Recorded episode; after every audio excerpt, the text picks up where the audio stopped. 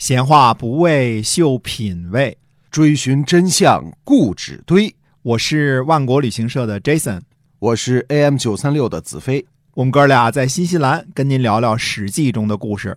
各位亲爱的听友们，大家好，欢迎呢继续收听史记中的故事，是由新西兰万国旅行社的 Jason 为您讲的。那么我们今天呢继续书接上文。是的，那么上次跟大家说呢，郑国呢还是进行各种的外交关系啊。那么像鲁国呢第一次提出来换崩地，用许田换崩地。上次稍微跟大家说了说啊，互相呢就是等于各自的一块飞地，就是就近管理，是这个意思啊。要说这个事儿呢，你说有道理呢也有道理，你说没道理呢也没道理。为什么呢？我们说在河南的这块地是给原来什么呀？给周公旦、汤沐玉，对吧？觐见王室的时候，它应该是靠近或者是洛阳或者是陕西才对啊。那么这块地呢，它是来给周公旦的，是属于鲁国的。那同时呢，郑桓公呢，郑国的老祖宗呢，他是给封了一块地，在这个山东崩地。两国要说话呢也可以，可是这种汤沐玉要按理来说呢，它是属于王室的。这种赐呢，还不是诸侯国的那种赐予，等于说它并不是。我们简单的说啊，不是产权赠与，它相当于是这个使用权赠与，有年限的，对吧？到了年限之后，王室按道理来说是应该收回来的。为什么呢？你说如果许田就让你们这么给换走了，自个儿干嘛干嘛呢？那万一要是鲁国要再想朝觐周王室的时候，那住哪儿啊？谁给提供洗澡水啊？对啊，万一说王室现在要去泰山封禅去了啊？到了山东，谁给王室提供洗脚水啊？都没有了，洗澡水、洗头水都没了，都得脏着是吧？哎，但是你要反过来想想啊，郑国连他自己本身原来的封国的正宗的地儿就在陕西呢，他在河南是没有封地的。那么郑国的老祖宗这郑桓公啊，到达河南的时候，就是以什么借？这个刘备借荆州是这种借了10个城邑，快国和这个东国国各借了10个城邑。但是现在呢，郑国已经大到什么地步呢？已经快占领了整个河南了，除了东部的这些国家和南部的一些个地方以外，它差不多已经是河南王了。那本来连这个地方连一块正式封地都没有，那更那个什么了。那像这种许田这种地方，是原来属于鲁国的，是吧？我估计他说换就换，那用许田换崩地这事儿，估计说换就换，他根本就想都没想到周王室。可以看到这时候诸侯的权力有多大了，非常大了。那么这一年呢，要相对来说啊，就公元前716年呢，是个和平的一年。还有一件什么事儿呢？我们说《左传》记载的很详细啊。4月6号，郑公子乎呢就去陈国娶亲去了啊。娶的当然我们就说叫陈规啊，叫陈规的意思呢就是陈国的公主啊。那么4月初6到了，4月13号呢就带新娘子启程，16号呢就回到郑国了。可见当时在河南境内旅游呢，也需要3天的路程是吧？是3天到6天的路程啊。那么去了之后呢，陈国派的谁呢？派的大臣叫陈真子来送亲了。但是陈真子呢，显然对这个郑公子乎呢不怎么太喜欢，因为这个郑公子乎呢干了一件什么事儿呢？先配后阻。先配后阻是什么意思呢？就是俩人先进行了非法同居，然后才向祖庙告诉。前后的顺序是错的啊，就先试婚了。其实搁现在也不是什么大事儿啊，就是那时候呢就觉得是个大事儿，因为按道理来说娶了媳妇儿啊，这因为这是陈国的公主，肯定是正妻啊。对，先得向祖庙去告诉祖宗，这个不孝子娶媳妇儿了啊，这个娶媳妇儿了，将来给您增光添色啊，生大胖孙子，对这些事儿，两人先上床了，这事儿呢就不合乎周礼，所以我们老说呢，周礼是什么呢？它对于人的行为准则有一个规范的，对，先得对着祖宗说话，然后才能入洞房的，就这么个意思。先干什么后干什么，先配后阻，这是不合乎礼仪的。顺便再说一句，古代这个结婚的这个婚呢，就是黄昏这个婚，因为古代结婚呢都是什么呀？都是在黄昏举行婚礼的，都是黄昏这个时候。所以说呢，没有其他的时辰啊，就是在婚这个时辰，先有这个黄昏这个婚这个词儿，后来才加了个女字边，变成这个结婚这个婚了啊。这个字儿在古代都是通假的，中国好多字儿在古代的时候都是通假的，慢慢再说啊。其实不必特别较真，有的时候出了白字什么的啊，包括发音什么的，都是好多都是通假的，尽量照对的念，你把崩田念成仿田了，其实我们也不说你怎么着，对对对，你应该多查查字典，仅此而已了。嗯，最后呢，我们说这一年你看又有结婚，又有换地，是吧？又有讲和，最后呢，齐贵还做成了一个和事佬，让这个郑国、魏国、宋国呢都和好了。郑庄公为此呢还带着齐僖公去朝见王室了，这被认为呢也是合乎周礼的。可见郑庄公呢还是卿士，还是有一定的地位的。嗯，那么同时我们也可以看到周王室是在这个初年，这已经从平王东迁已经过了50多年了，对吧？和诸侯国之间的关系呢，实在叫一般般呢。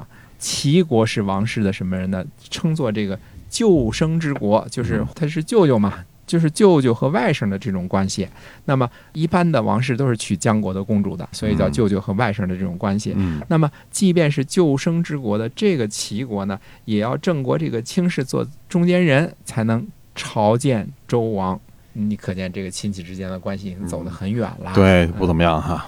我们说相对来说呢，公元前716年呢是一个比较和平的一年，该娶媳妇儿娶媳妇儿，该讲和讲和，大家都是一个喝喝酒、吃饭的这么一年啊，相对平静。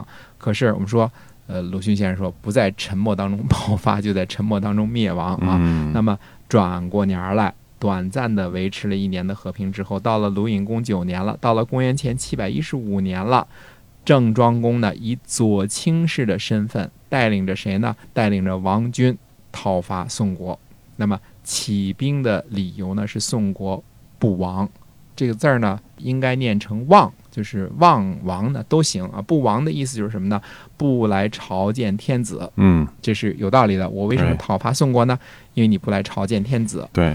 可是我们想想啊，西周灭亡之后啊，周王室的这个威风和架子已经小了很多了，各个诸侯国基本都不去了，你不拿他当回事了啊。郑庄公自己也是前2年刚去过一次而已了，对吧？也不经常去，他离着那么近，都在河南北部，他都不经常去。现在让人家在河南南边和安徽北边的这个宋国说责备人家说你不来朝见，那也没什么大不了的，不忘就不忘，不亡就不亡吧。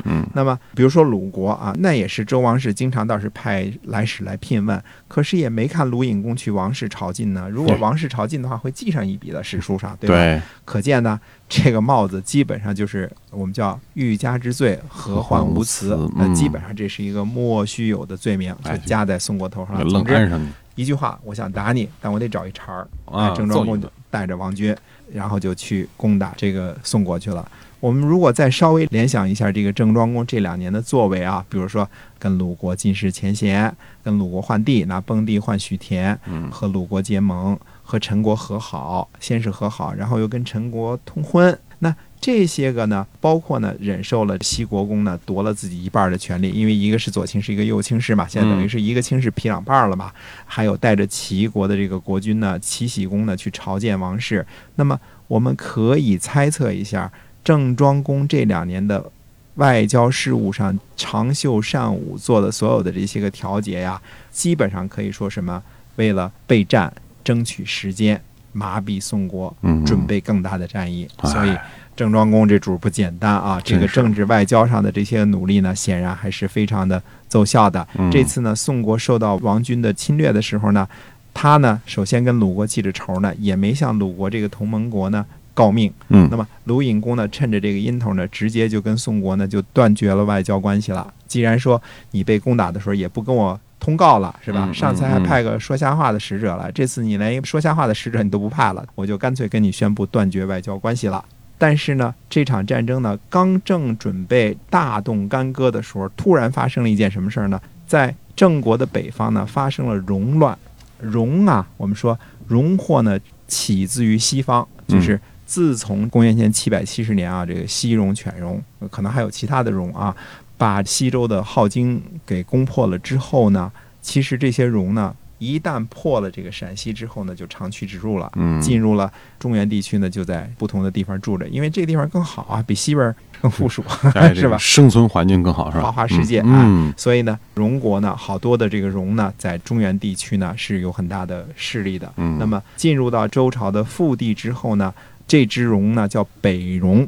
具体是什么姓的什么的也没说啊。这个北戎呢是活跃在什么地方呢？活跃在今天山西交城平陆一带的一支戎人。交城的山呢，交城的水啊，教程的容人，教程出了个化政委，你太年轻不懂这套老，这套是老词儿是吧？老词儿。在教城平陆一带的这支戎人呢，北戎啊，这戎人呢都善于什么呢？骑马、打猎。对于种庄稼呢，领悟不太好，但对抢劫呢情有独钟。东夷、西戎、南蛮、北狄呢，都是干这种事儿的。估计山西附近最近没什么可抢的，于是就打起了河南的主意了。这个过河来抢来了，往中原腹地来了哈。哎，对了，那么郑庄公呢，对于北戎呢还是相当忌惮的，因为他记录了他一些个谈话。他说呢，这戎人呢都是步兵，你想这戎人厉害，都是步兵，那估计走路的打仗的本事都不小啊。我们呢使用的是战车，当时已经战车了嘛，对吧？哎，我们上次讲过战车啊，多长多高多宽啊，这主要的战争兵器啊。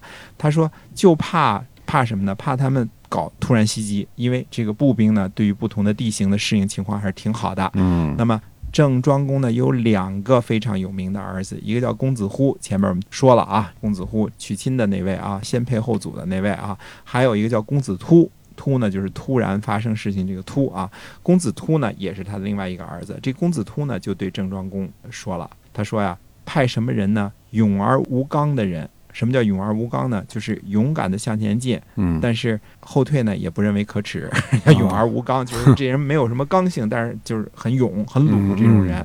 说派他们呢去诱敌，让他们诱敌干嘛呢？打不过就跑。就是回头就往回跑，同时呢您可以设下3层埋伏以逸待劳。我们那时候还没有孙子兵法呢，但是能看出这些个来了啊。设下3层埋伏以逸待劳，这个戎人呢他比较轻率而且没有秩序，他呢贪婪而且呢不太团结，打赢了呢谁都不让谁，因为该抢东西了，对，互相抢嘛，打输了呢互相也不救援。对这个戎人了解的很清楚。公子突有一套啊，一股没有纪律性的很松散的这样一个。对了，看见战利品勇往直前，哎，就大家一窝蜂去抢是吧？看见兄弟们挨打就跑，有备一想赶紧闪，赶紧闪。对，所以这样呢，他断定这个北戎这些军队啊，一看见埋伏呢，估计就是撒腿就跑，那后边呢就没人救援了，前后没法联络，这样就可以取胜了。哎，郑庄公觉得此计大妙，那就这么干吧。所以开战的时候呢，冲在前面的这个戎人呢，果不其然遇到伏兵之后呢就开始逃跑了。郑国的军队呢就开始追逐，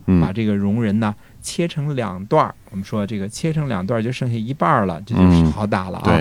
切成2段之后呢，前后夹击，被这个截断的这个戎人呢全军覆没。最后呢，戎国的后续部队呢一看前面这一半人没了之后，给兄弟们报仇去啊。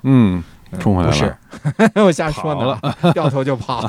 溃师在跑的时候，在后边让人军队追着打呢，这是最惨的。对，因为你这边是逃跑，后边整装队形，这个开着车骑着马过来给你杀，那是最惨的一种逃跑。所以要一溃千里啊。对，一溃千里。所以这一年呢，等于说这一年的11月呢，还没跟宋国打仗呢，郑国就怎么样呢？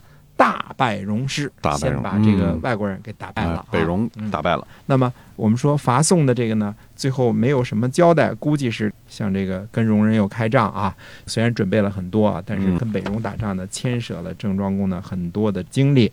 那么之后呢就没有什么记载，也没有进入外城啊、进入都城啊这些记载。总而言之呢，最后呢本来是向宋国发动的一场战争，结果呢以大败戎人，大败山西这个交城平陆附近的戎人呢为结局。所以公元前715年这个结局呢略有点戏剧性，结果还是不错的。之后呢，我们说郑国是不是就此就没什么故事了呢？还不是。那么郑国往后呢，跟这几个主要的国家还有一些个什么样的故事呢？那么下回呢再介绍。因为郑庄公呢被称为是平王东迁之后的小霸主，他的故事呢其实加起来呢，比齐桓公和晋文公的故事呢也不少。就这几十年呢，它并不是一个空白，还是有很多很多故事的。而且我们说，从公元前722年开始呢，我们有了《左传》了，我们有了纪年了，我们有了记录了。对，所以呢，有很多故事呢跟大家分享。但是这些个故事前后谁跟谁的关系是怎么样，跟周王是怎么串起来的，我们要跟大家交代清楚一点。那么郑庄公这个小霸主到底是怎么样继续发展的？哎，是的。好，那我们今天呢《史记》中的故事啊，就先跟您聊到这儿啊，希望您能够喜欢。那么下期呢，继续的关注我们。